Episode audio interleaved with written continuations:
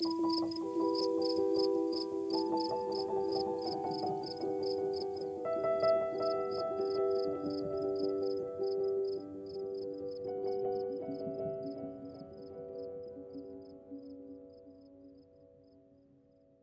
های کافکا.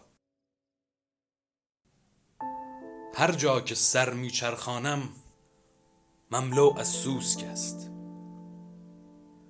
احساس می کنم امروز صبح که چشم باز کردم در فاضلابی بلند شدم و همه آشنایان و نزدیکانم به سوسک تنزل یافتند اما چرا تنزل؟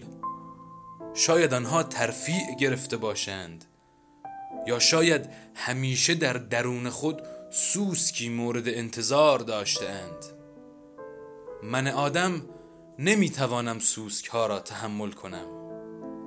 به من گفته اند که سوسک ها کثیف و مزرند با خود بیماری می آورند و وظیفه تو این است که اگر سوسکی دیدی آن را به هر وسیله که شده بکشی. منم و بزرگترین چکمه تاریخ زیر چکمه ام باقی مانده اجساد هزاران سوسکی است که روزی هم نوع من بوده اند. آنها خود تصمیم گرفتهاند که از پسماندها تغذیه کنند. دقیقا زمانی به این دستور تن دادند که طبقه اجتماعی سوسک ها نمی غذای تازه را مزه کند. آنها خود تصمیم گرفتهاند که در فاضلاب ها زندگی کنند. دقیقا زمانی که بهشان قبولاندند که شما جایگاهی روی زمین ندارید. بروید و از قبرهای خود خانه ای بسازید و در آن جا خوش کنید. آنها خود تصمیم گرفتهاند که به موجودی منفور از دید آدمها تبدیل شوند. چون نتوانستند از حقشان دفاع کنند و هر چکمه ای که آمد فقط سرخم کردند. اما اما نباید از این حقیقت گذشت که سوسک ها موجودات جان سختی هستند.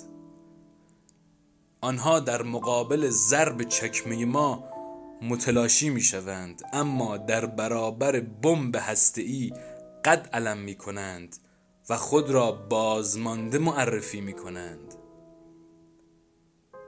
به نظر می آید که سوسک ها قدر خود را نمی دانند یا شاید هم دچار نفرین شده اند که بزرگترین قاتلانشان ما انسان ها هستیم.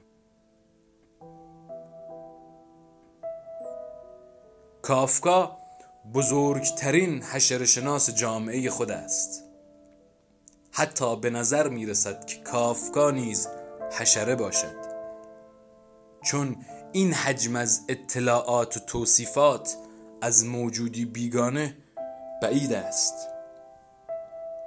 اما اما آیا او نیز سوسک است؟ حشرات دیگر چه شدند؟